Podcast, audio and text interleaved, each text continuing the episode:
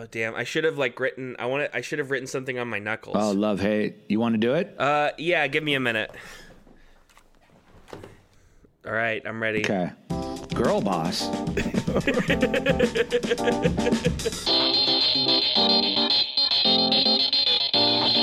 Hello, Secret Movie Clubbers. Welcome to Secret Movie Club Podcast 81. Today, for a change of pace, we're actually talking about two movies and no wider, bigger topic, although I'm sure things will happen. We're talking about two of my favorite films of all time Charles Laughton's 1955 Night of the Hunter, starring Robert Mitchum, Shelley Winters, Lillian Gish, and 1979 Bob Fosse directed, co written, choreographed, all that jazz, starring Roy Scheider.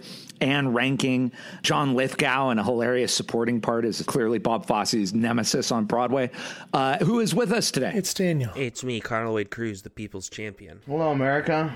I'm still here. You feeling a little wiser? No, I still I still feel the same since last night. And that's to tease because you're going to hear about it more in our next podcast, Secret Movie Club Podcast 82, where we talk about Invasion USA and personal movie tastes.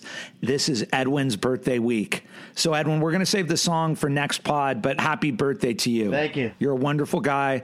I wish you your best year yet. Secret Movie Club has been blessed to have you. What can I say? You know, it's all uh, it's all part of the job, and uh, And I think if I could just take a moment, what I would say is F- yourself. Why don't you keep that uncensored? Wow. And Daniel Ott coming into his own. I've waited 81 episodes. gloves are off. The Daniel Ott you knew has shed his skin like a snake and revealed the diamond viper within. Good to have you here, Daniel. Thank you. Good to be here. So, Secret Movie Clubbers, when you hear this podcast, we're actually showing a movie I love. I don't know why Edwin and I argue all the time about this since we seem to be agreed on it, other than Edwin just loves Heaven's Gate and I'm not as hot on it. But tonight on 35 millimeter, we are showing uh, Michael Cimino's Deer Hunter, the Best Picture winner of 1978. It is a tremendous movie starring Robert De Niro, Meryl Streep, John Cazale, Christopher Walken. Just this sprawling, amazing epic about America, Vietnam, the veteran experience, the small town industrial experience. It's really sort of a miracle of a movie. And we're showing it on 35 millimeter. And then tomorrow, Saturday, we're doing a Douglas Sirk double feature, All That Heaven Allows, An Imitation of Life. If you've never seen a Douglas Sirk movie, one, they're just great, they're dope.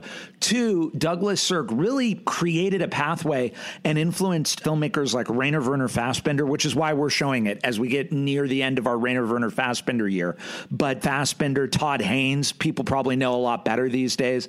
Scorsese. Basically, Douglas Sirk directed these crazy melodramas in the 1950s that if you just wanted to be entertained, you could be entertained. But if you wanted to like just pay a little more attention, you'd go, holy moly, this guy's talking about LGBTQ issues, race issues, American hypocritical issues, political issues, and he got them all in with studio backing. So he's sort of the patron saint god of a lot of filmmakers. Like, how did you do that? Specifically, Fassbinder. And then Saturday night, talking about smuggling in a movie no one expected, we're showing Martin Scorsese's Casino on 35 millimeter, which uh, you go there expecting a movie about gangsters in Las Vegas, and you get that, and it's awesome. You also get a three hour movie on a really ugly divorce and a relationship that never should have happened and being a survivor after really bad life decisions. And you realize yet again you're watching a chapter in the autobiography of Martin Scorsese. It's pretty incredible. And uh, next week, uh, we are off, actually, interestingly. It is Thanksgiving weekend, so happy Thanksgiving to everybody. Call your mother. Yeah, please. Or whoever you consider your mom, your dad, your brother, siblings, however you construct family, we hope you reach out and we love you. You're part of the Secret Movie Club family. I will say that though there are no movies next week, you will get a new podcast. So when you're recovering from the turkey narcosis, you can download that. And also, I just want to put out the word that next Tuesday, Tuesday, November 30th, we're starting up something that I did pre COVID called Take a Chance Cinema, where at least once a season to start, we're showing a movie that I know may just be me. Although I want to say it's actually selling really well, which makes me super happy and points out something. We're showing the Russian movie Hard to Be a God. It is three hours, black and white. It's a sci fi movie about a bunch of astronauts that go to a planet that never got out of the Middle Ages. And one of them, people start to think he's a god, even though he's trying not to get involved in the society. And uh, it's a very strange movie, a very differently paced movie. But I do actually think, and I feel pretty confident saying this at least subjectively objectively. I think one of the greatest movies of the 21st century. I don't think enough people have seen this movie, so I hope you will come see Hard to Be a God Tuesday, November 30th. Come spend your Tuesday night watching a three hour sci-fi Russian film. We'd love to have you. And as always, you can write us at community at secretmovieclub.com. Go to secretmovieclub.com, get tickets at Eventbrite, Secret Movie Club, and we would love to have you. Two days ago, uh, we showed a double feature, Night of the Hunter and all that jazz. And it was programmed basically under the series idea of movies that we're thankful for. So they're not, necess- it's not themed by anything more, I thought, than these are two American classics that I'm obsessed with. Somehow they feel unique enough that I want to put them together. I just think they're two great movies. We're going to show them on 35 millimeter. Charles Laughton's Night of the Hunter, Bob Fosse's All That Jazz. And as I was watching them, I actually realized they're linked by something massively unifying that doesn't wouldn't be obvious on the surface but is super obvious from a filmmaking level. Both of the visionaries behind those movies come from theater and were known for theater and I hadn't even figured that out. And in fact, you might say, okay, well, yeah, but what? Actually, both those movies are very theatrical. And I hadn't thought about it. Night of the Hunter is very theatrical in its lighting and the choices it makes. And then Bob Fosse's All That Jazz literally is all about the theater and uh, Broadway. So interestingly, those movies are way more linked than I thought because Night of the Hunter is directed by the actor Charles Laughton, the only movie he ever did, but he brought all of his stage experience to bear, like Orson Welles, like Ingmar Bergman, like Fassbinder. I was realizing that a lot of my favorite directors also had very active careers in theater, which I'm thinking about. But anyway, they're also both about terrible men who are bad with children and love and leave a lot of women, though in very different forms. And I would also say they are American films, and I think they're both specifically uniquely American in the sense that you can't really remove the American context from the films. Like these aren't films that could you could adapt them, but you would have to change a lot. These are very specific to Night of the Hunter being a like an American Depression era film, and all that jazz being very much so a 1970s New York slash Hollywood movie. Yeah, so that's the funny thing. Watching both movies, I realized uh, you know, because sometimes you program on instinct, and they, I was like, yeah, these feel like they totally go together, but I didn't really overanalyze it, uh, other than I was like, I'm curious what people will think. And watching them, you become aware, oh, they are very related in all these interesting ways. Um, so, Charles Laughton's Night of the Hunter is a 1955 movie that confused a lot of people when it came out. It's actually based on a novel. It stars Robert Mitchum as a psychotic criminal and actually based on a real serial killer. I found out if people want to actually look it up. But basically, he imitates a preacher and preys on poor women who he thinks have a lot of money. He clearly has some kind of sexual compulsion that the movie touches on without diving too deep in it, although there's some scenes that are pretty explicit. And uh, Mitchum basically ropes in small towns with his God talk, and everybody thinks that he's a holy man because he knows they're going to fall for it. But basically, he happens to be cellmates with a guy who has hidden $10,000. Mitchum wants to get it, so he seduces the widow after this guy is given the electric chair, hanged actually. He wants to get at the kids. I don't want to spoil too much, but eventually something happens fairly early on in the movie that leaves the kids running away from Robert Mitchum. And then the movie takes a crazy left turn where he pursues them Um, across the Ohio River Valley. It's basically around the Great Lakes in Ohio and New York and up there. And the children are completely on their own until they run into Lillian Gish, who plays a woman who takes in orphan children.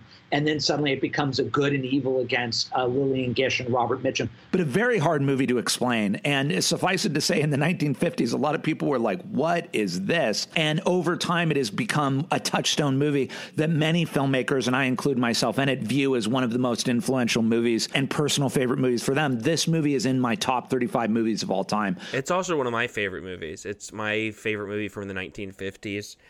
Mitchum specifically is incredible in it. He's able to switch between terrifying and cartoonish Big Bad Wolf at like a moment's notice in a way that totally works. I think the cinematography is some of the most beautiful black and white cinematography I've ever seen in any movie. There's some use of silhouettes throughout the movie, especially some stuff towards the end when he is pursuing them. There's a shot I used actually for our November trailer of the silhouette of him riding a horse on the horizon and it's framed by the main kid inside the barn looking out at it. I think it's just beautiful. Shot by Stanley Cortez, who did Magnificent Ambersons. And that shot, Connor, specifically, just like total trivia tidbit, was accomplished the same way they accomplished the ending of Casablanca. It's a small person on a mule in a soundstage so that basically you could get that depth of focus. It's not actually Mitchum, and they're only about 20 feet from the barn. The score, too, I feel like is beautiful and haunting. Same camp. We'll just, you know, keep up the love. I think it's sort of an unbelievable achievement. The fact that Charles Laughton did one movie and this is the movie is both sad, but also like what a insane legacy to have like just the singular piece of art in the spectrum exists this way. Beyond that, like talking about the cinematography, first time I experienced this was back in film school, but it was uh, specifically played to talk about writing structure and also the cinematography and why. So I think there was a shift in the 50s into uh, color film and the like, but what's being done with the black and white cinematography and the super low key lighting that has like kind of a noir flavor, but I don't think that was the intention yet. I don't know. I think it's it's very substantial, and I think the theatricality of it plays so much into the lighting that it sort of lets it operates in a way that I, I think is is kind of second to none and should be looked at for people wanting to make stuff. The underwater shot I think is unbelievable. You see it, and even if you forget where you saw it, it just kind of lives with you. The woman that Robert Mitchum's character marries um, is the kid's mother, and he murders her and dumps the body in the lake. I think with the implication that she's supposed to look like she's run off with someone, and him being a preacher, he can sort of convince the town that's the thing. But there's a shot of her underwater tied up that lingers for a really long time. I think there's a cut, but in my brain it seems way too long. It's just kind of this insane image to see, and there's a fisherman that finds the body, and there's a great piece of score during that too. It's, it's super expressionist, and again the shadow work and all these little details that kind of are peppered through thing. I also realized on this revisit that it's the same plot as um, a series of unfortunate events, which made me laugh with like a creepy a creepy man who sort of comes into I want Robert Mitchum to play that character now. Count Olaf. it's a tight 90, which is a gift.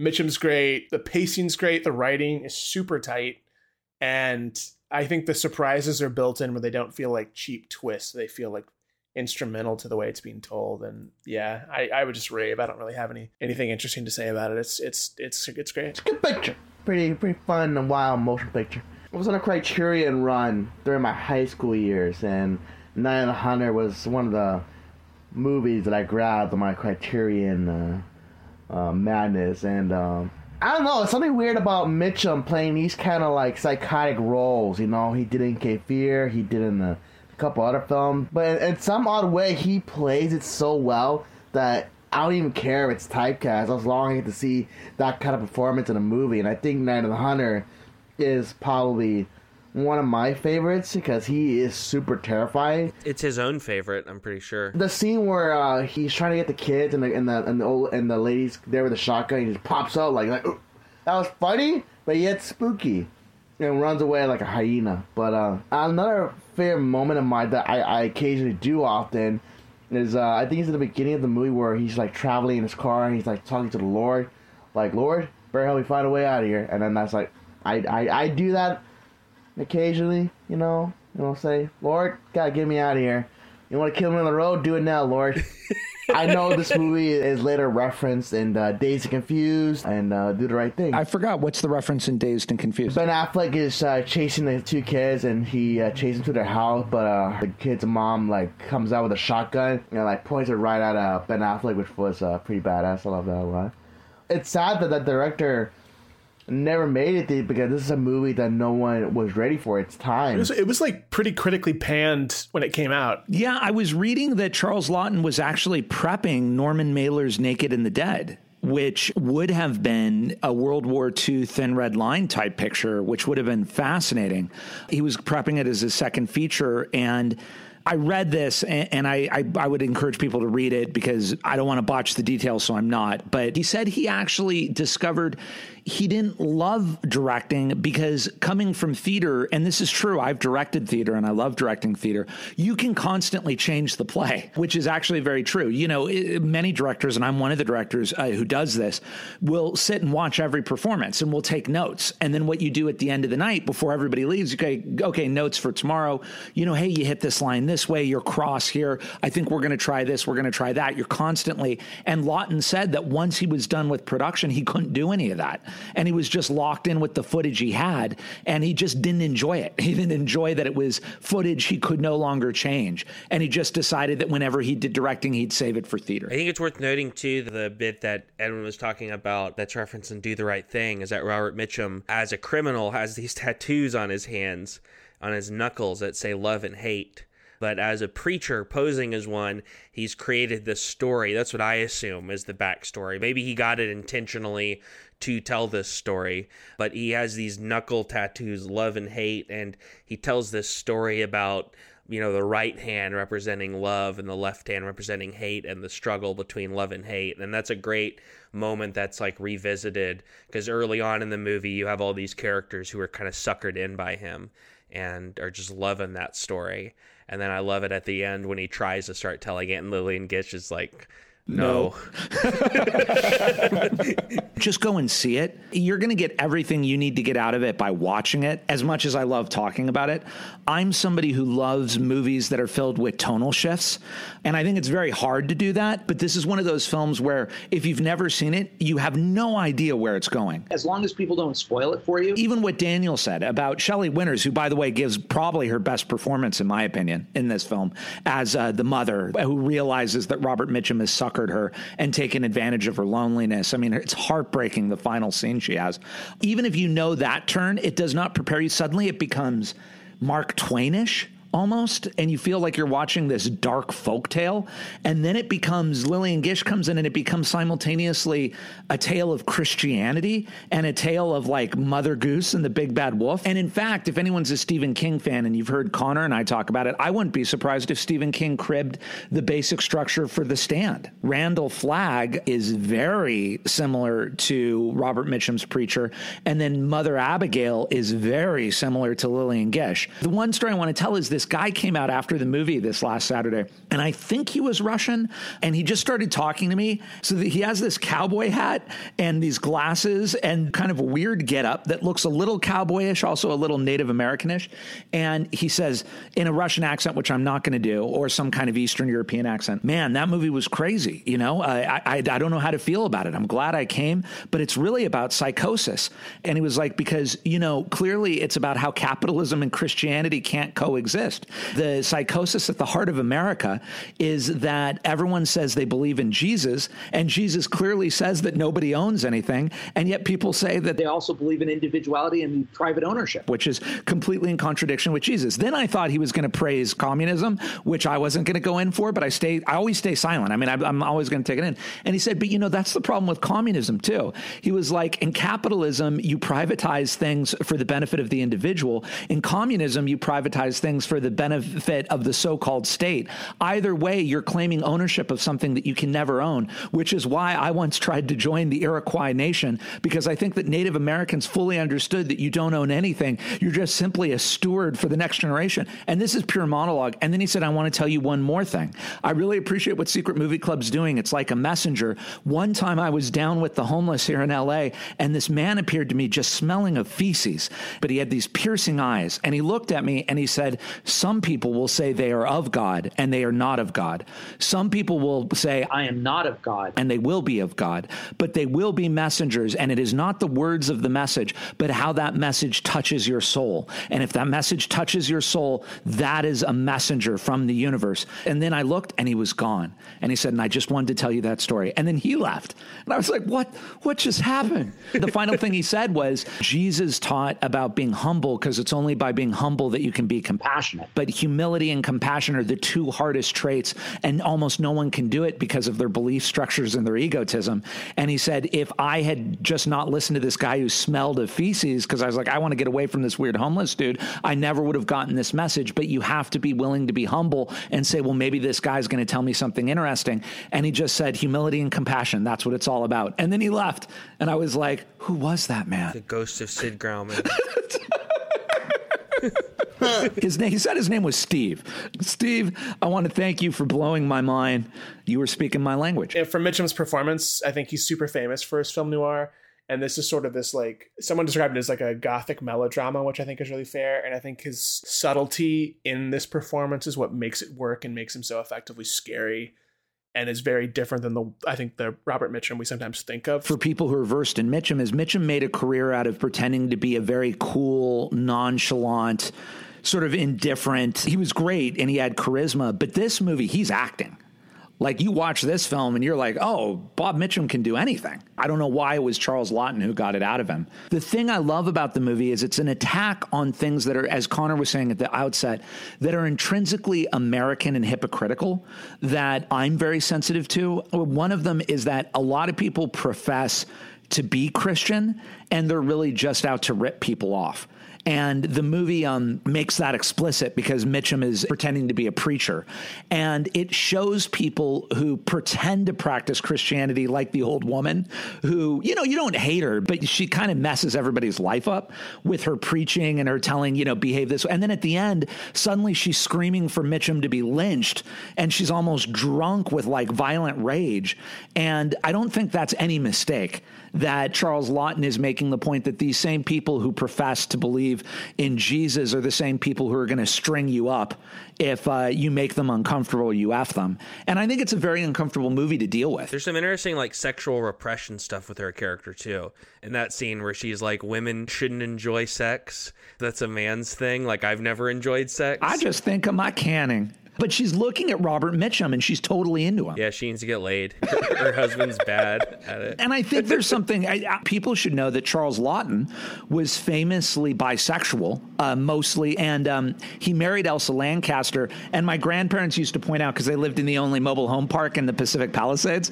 But when we would drive on PCH, if anyone goes to Patrick's Roadhouse or they know that area, a little Santa Monica Canyon. Elsa Lanchester had a house and Charles Laughton had a house. They never lived together, and so supposedly they would say hi to each other. And Charles Laughton was able to have his boyfriends over. And then at the same time, they had the same zip code address.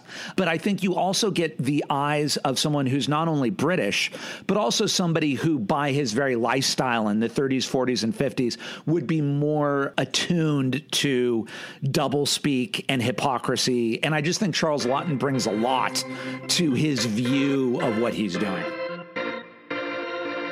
Our next movie, interestingly, initially would seem very dissimilar. And then the more you think about it, you're like, actually, there are a lot of similarities here. And that's Bob Fosse's 1979. Premature, as it turned out, epithet for his own life, all that jazz. In the movie, which Bob Fosse co wrote and is very much in the style of Fellini's Eight and a Half, he even got Fellini's cinematographer of Eight and a Half to shoot it. It's a very thinly veiled autobiography of Bob Fosse himself, a Broadway choreographer named Joe Gideon. And the mid 70s is taking tons of speed, cheating not only on his wife, who he's still married to, but on his girlfriend, who he has. Just a chronic womanizer, speed user, chain smoker, famous Broadway director, choreographer, also famous movie director, a horrible father, even though he loves his daughter and is trying to be a better. And you're basically seeing a very self destructive man who, at the same time, is wonderfully constructive. And Bob Fosse shows this man in the middle of a play and then he suffers a heart attack. And basically, the movie charts everything through to his death. But Bob Fosse would actually outlive the movie for seven years and direct one more film, Star 80. But it is very much him dealing with I think looking back on his life, thinking maybe I could go at any moment. And yet the movie's totally joyous, filled with musical numbers. To get Bob Fosse picture, I generally love the movie for what it is. I, I think it's one of uh, Bob Fosse's last great films he's ever done. Now, Star 80 is okay and all, but You can't beat all that jazz. Oh yeah, all that jazz is hands down my favorite Fosse. Personally, I know some people would say Cabaret, but and are you a Lenny guy? I'm a Lenny guy. I love Lenny. Lenny's Lenny's freaking amazing. And I saw 35 millimeter print trailer last night, so uh, I'm in the I'm in the Lenny Dustin Hoffman mood right now. So You're in that Lenny lane. it's amazing how much Roy Scheider's character is portraying much of Bob Fosse, and it's very scary how much of a horrible, horrible person he was. But I mean, he's doing his best to make a Broadway show. Joe Gideon is working on staging a musical and cutting a movie at the same time. They have fictional names in it. I think New York, LA, and the stand up, but it's Chicago, the musical, and Lenny, the film. It is a very kind of warts and all portrayal, and I really like the movie. It is kind of funny, though, that he's just like, man, I had a lot of sex with a lot of women. Like, feel, like sometimes it feels a little bit like he's bragging about it. He's he's maybe a little proud sometimes of just how many women he slept with. Yeah, he's not that repentant in certain moments. He's repentant about the way he treats specific people, but he's not really repentant about that. And it does feel a little bit like, all right, like cool, this guy. but I, I really like it. This is the second time I saw it. It's a movie I want to revisit again. I feel like both times I've watched it, I've really, really liked it, but it hasn't quite been a favorite. I don't know what it, I don't know if there's anything there that's missing for me. I think maybe it's just not quite getting there, but like Roy Scheider is so good in it. The music is so good. Like I want like an actual version on Spotify I can listen to of that version of Bye Bye Love they're singing at the end. And yeah, that ending, I love some of the other people in it. Jessica Lange as this ethereal like angel of death there's a lot in it that's like intentionally, obviously intentionally creepy in interesting ways. A lot of almost like subtle horror imagery. I also just realized is this this this actress's name is Leland Palmer. I know Twin Peaks. They intentionally name the character Leland Palmer after the actress. I've thought the same thing, but I, I can't back it up or not. Lynch does that. I know. Well, I know Gordon Cole is from Sunset Boulevard. You know, um, Jeffrey in Blue Velvet is a riff on LB Jefferies from Rear Window. So, I mean, Lynch does those things, but I, I couldn't tell you. I mean, maybe he just loved all that jazz and Leland Palmer. that actress. It's a good picture. Uh, I have like this thing where when I'm on an airplane, I'm either sound asleep or I'm gonna watch just the most emotionally devastating thing I can find. And someone I remember hearing, I had, I had never seen all that jazz. People were like, "Oh, like you know, prep for it when you watch it." And I was like, "This is perfect. Like I feel miserable on an airplane. Let's let's get into it." And airplanes don't censor things. Like some airlines have like proper aspect ratios and they don't censor things anymore like they used to, which is always a treat depending on who you're sitting by, because who knows what will be viewable as you watch this. And this movie has some stuff that's a little uncomfortable to share with neighbors you don't know. Uh, in an airplane capacity, in a theater, different. I think we're all on the same page. But no, I really loved it. I think we've talked a lot about the great stuff I agree with. I think the editing is second to none. I saw that it won the editing Oscar, and it makes sense because it's it's directed. I wouldn't say it's a musical, but Fosse directs it in a capacity that he's so clearly understanding of what a great movie musical does in terms of the choreography and the camera work with the editing play up to sort of the things that are unique to filmmaking in that regard. And so it's this theatrical performance happening in a, in a theater, but is directed in a way that is showcasing sort of how filmmaking can add to this or what it can use that's specific to that medium that I think is fascinating. Going into this and knowing that it was sort of this autobiographical, it feels like a half measure because it does like, you know, like, oh, I'm going to make a thing about myself, but I'm going to put Roy Scheider as my, he's going to be in it. I kind of agree with Connor. It feels like half critical of self, but also half of it, you're like, I say, you know, things were bad, but you also seem like you were doing pretty good. right. Him sort of coming to terms with like being a, a turd and kind of this misogynist but also like also sort of winking at like, but look what I gotta do. So there's like a very hard line to walk there. I kind of got over it because I think everyone thinks that his character in it is awful and has to like kind of earn disrespect. But I think for me, my only other critique in that regard is the stuff about like sort of the meditation on death that becomes kind of this the last hour is so powerful. I think that really is enveloping and, and made me cry. And it's such again a unique like use of film to tell the story, sort of really tapping into like this unique quality of it. But having like Jessica Lange and stuff as a an angel, the like moments like that were kind of off to me, and I couldn't tell if it was just because of sort of we're getting this like realized dreams that he keeps having, but also this like So there's like a dream state and like this almost like spiritual dream state that are sort of fighting for control. That's super interesting. But I'd like to watch it again to sort of get that to focus in on those aspects to feel like to wrap my head around it. I mean, it's what is it? it's pushing two and a half hours. It doesn't feel like it, and the way that it just chops away at your I don't even know the best way to describe it. That like last pitch where you realize sort of what's going on, just gradually you just feel worse and worse and worse. And that's one of those um, I was out with our other Secret Movie Clubber, Josh. We were sort of cleaning up for the night and people were walking out of the movie. And it's the type of thing that if you haven't hadn't seen it, an audience emerges and they're not speaking, or they say they come out and they're like, "Jeez," And they're just sort of there's this silence as their little circles form to start talking about it and that's kind of the greatest sign of something just happened in that theater that I wish I was a part of. I weirdly had like a hard time driving home afterwards because I felt genuinely kind of disoriented. I'm obsessed with this movie and I grow ever obsessed with it. I think you're, you're all hitting on something interesting. You know, Scorsese points this out as one of his favorite recent movies. It's almost a version of Unforgiven, Clint Eastwood's Unforgiven, by which I mean this.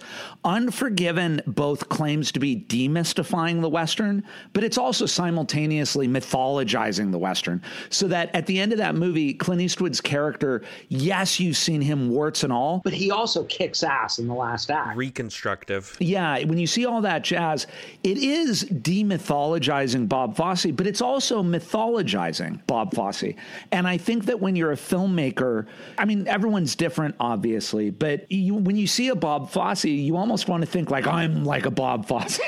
I'm this wildly talented, self-destructive, you know, as Connor was saying, like womanizing, loved by women around the world, struggling with my psyche, you know, and so there's a romantic notion buried within what is claimed to be an unromantic movie. And I think that people of artistic temperaments gravitate towards the film. I'm obsessed with the film because of a certain romanization of a self destructive lifestyle.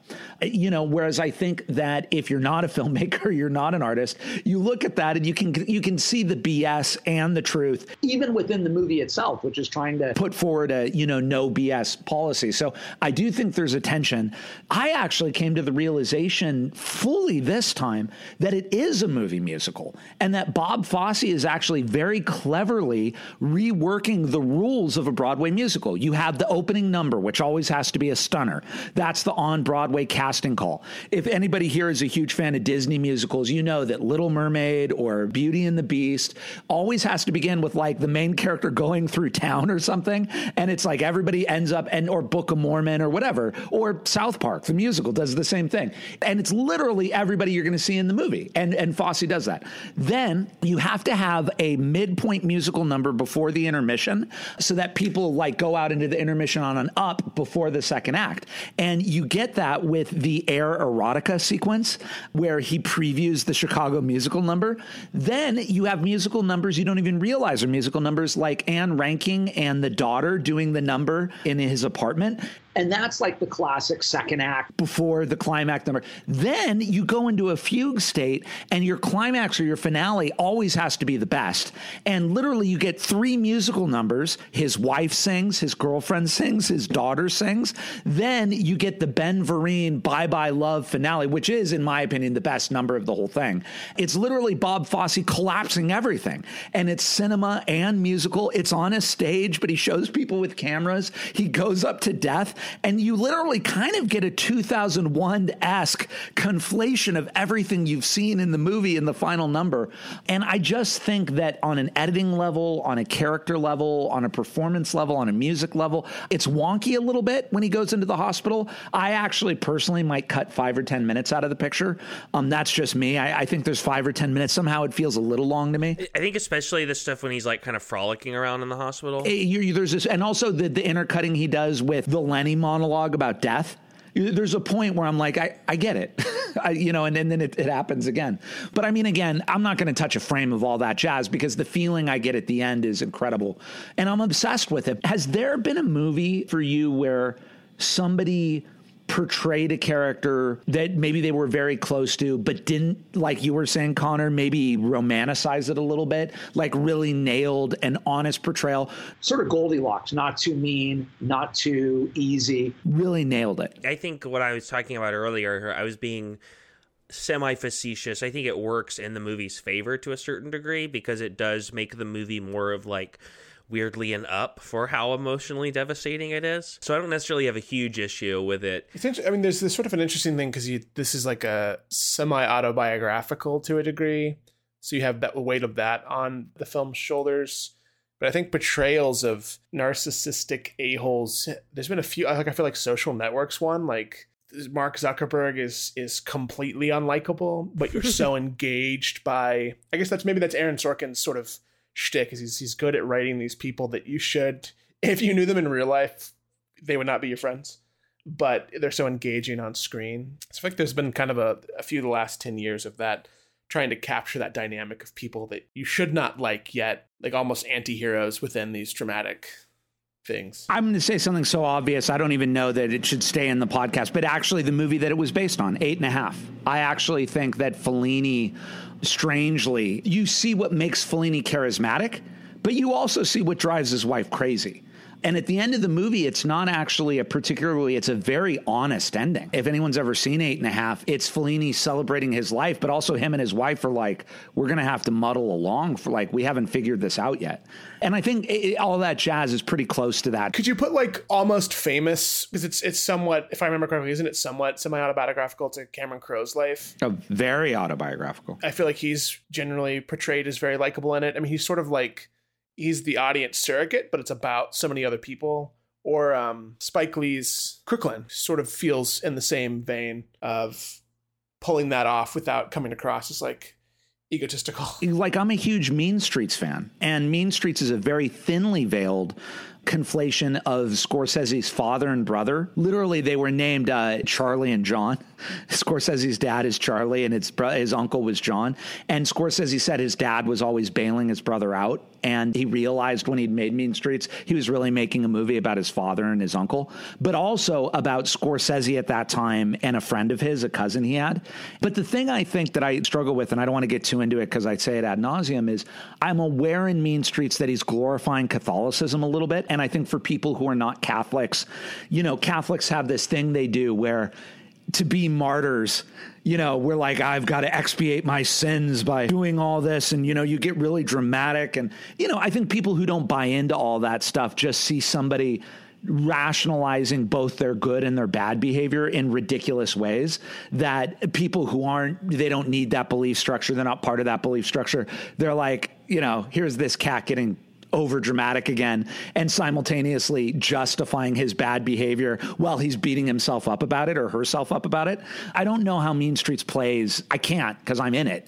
I'm a practicing Catholic, but I, I'm aware of, um, I think, some of its BS too. I can see some of the BS of the. the Graham Greene. Anyway, it's a whole thing. In the next year, we have two big filmmakers releasing these sort of coming of age tales that are, I think, somewhat semi autobiographical with PTA's Licorice Pizza and Spielberg's. Yeah. So we have this, I think it's very interesting to sort of see filmmakers at different points in their life reflecting on things and how they portray, even if it's mostly fiction, how they portray how they thought of themselves in that period and can they walk a line between honesty and like nostalgia but also like you know you can't be just the most miserable person to watch I was just going to ask, who is John Lithgow supposed to be? I believe the director's name is Michael Bennett, who directed Dreamgirls. I mean, that stuff is is actually I really struggle with that part of the movie because it's so fun and catty, and it it really on a dramatic level, Lithgow is delicious, but you're like. Is this fair to Michael Bennett? Was Michael Bennett really like that? Because Michael Bennett just seems like all the miserable aspects of a narcissistic director without necessarily the charming, charismatic aspects that Fosse has. Yeah. so I, I, don't know how fair that is, but I do love that stuff. And then that line got such a big laugh. Where she's like, next to Joe Gideon, you're my favorite director on Broadway. And then she's like, sorry, your last, uh, your, your musical was a flop. and you feel Fosse behind the camera being like, ha. Suck it, Michael Bennett. Pop culture, final thoughts. Edwin, it's your birthday. It's your soapbox. Been a busy guy. I saw Godzilla at the Alamo Drafthouse, which you missed the opportunity to do a Godzilla series, Craig. So shame on you. Actually, we did a huge one years ago. Yeah, two years ago, which sold out routinely. You didn't do all of them. You didn't do all of them. But I'll let that slide. But Godzilla 84 was incredible. How many did Ver- we do, Edwin? Like 20 probably. Uh huh. Did we do Godzilla versus Destoroyah? Yeah. Oh, we did.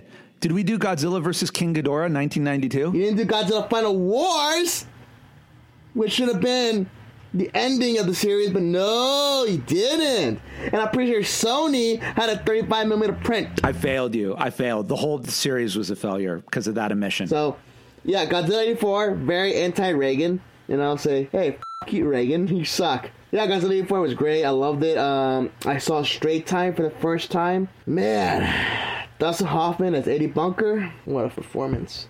That was a terrific movie. A great LA movie, too. Harry Dean's in that one, right? Yeah, he is. Oh my god, Harry Dean Stanton, in one of his most brilliant roles he's ever done in his career. I saw Michael Mann's Thief blew me out of the water.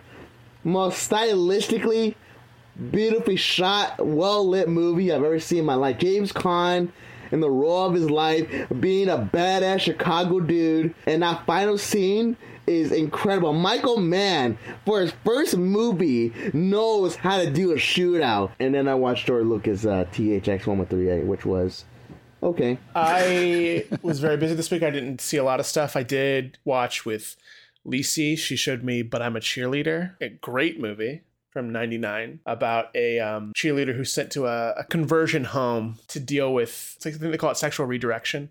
Uh, it's this incredible, like, satirical comedy starring Natasha Lyonne and Clea Duvall, and it's fantastic. I saw Taylor Swift's new short film, All Too Well. Edwin would love shot on 35 millimeter from her featuring her 10 minute version of All Too Well. It's very beautiful. It has I like watched it to like maybe poke fun and then it was kind of taken. I was like, oh, this is actually a very effective short film. I also saw The Eternals, or just Eternals, apologies, which is Marvel's latest.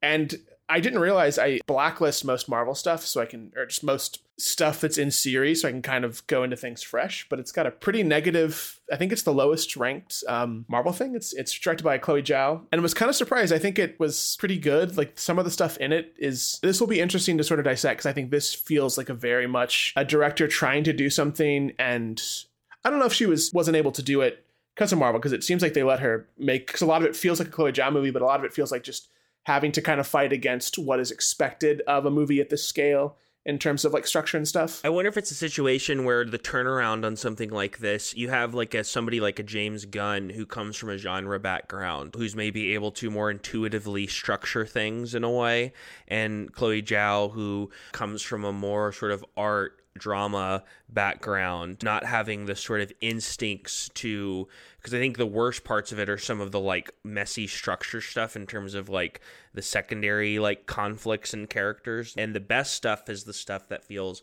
like it's carried over from things like Nomadland, which are some of the more big ideas and specifically the vistas. I actually rewatched it in IMAX yesterday and liked it a lot more.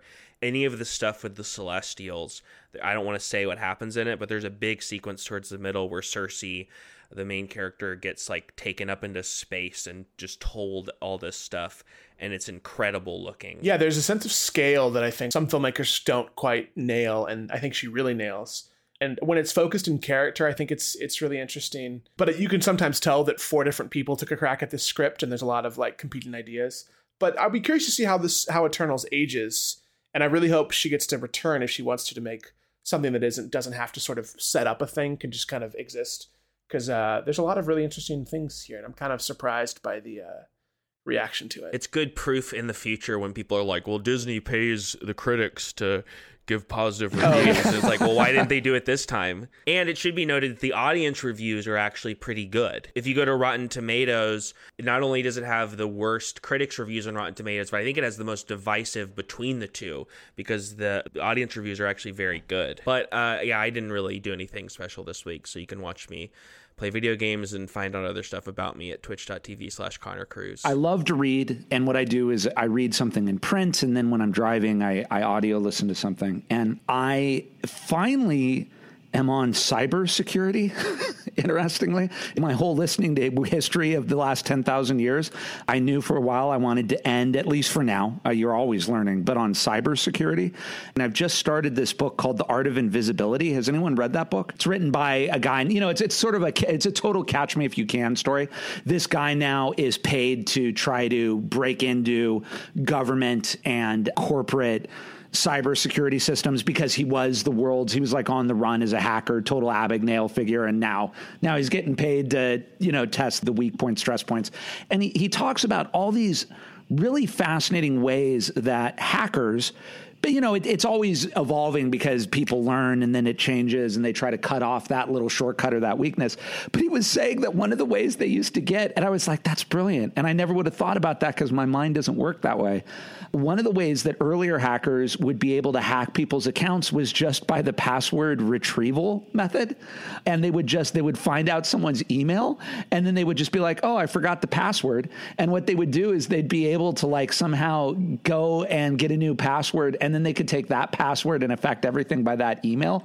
They were also saying that weirdly even though people know that in this day and age you should have encryption of at least 25 figures or more that did you know this daniel that the head of sony during the north korean sony hack do you know what his password was? Sony ml3 that was his password, Sony ML3. And they were able to figure it out really quickly. And because he was the head of Sony, they then had access to everything. And again, that's not knocking him. I mean, you know, there, but for the grace of God go I. And I mean that. I, but listening to this stuff, it just makes me aware that we live in this world where and I think this is a beautiful thing. We all think differently. I mean, look at the four of us here.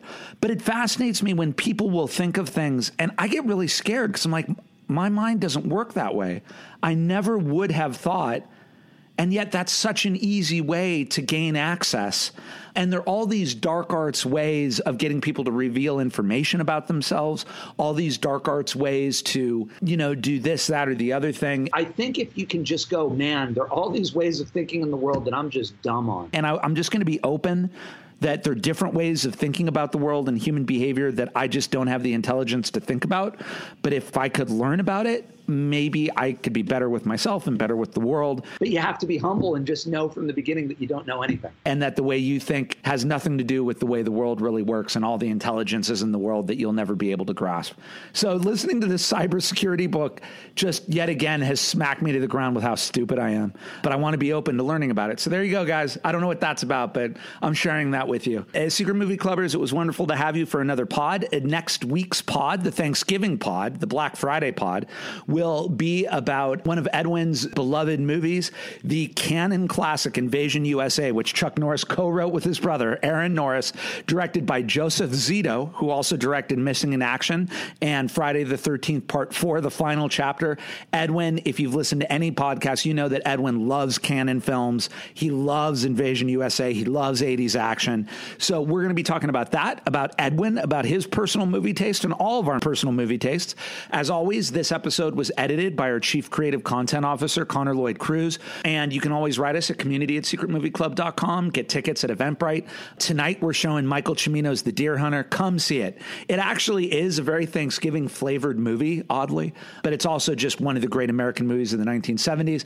And then tomorrow, we're doing two Douglas Sirk movies, All That Heaven Allows and Imitation of Life. Imitation of Life is my personal favorite. I weep uncontrollably the last 20 minutes or so of that picture. And then we're doing Martin Scorsese's Casino, which interestingly is one of the movies post Goodfellas that just gets better and better in people's estimations. Uh, at the time it came out, a lot of people said, oh, he's just doing Goodfellas again. And now a lot of people say they think it's as good as Goodfellas or better. Goodfellas is still my favorite, but I, I actually think Casino gets better in my estimation too. I think it's a dynamite Scorsese picture. So we're doing that on 35. And that's it. Thank you guys. As always, Edwin, happy birthday. We love you. And uh, I'll see you guys soon. So take care. Goodbye, citizens.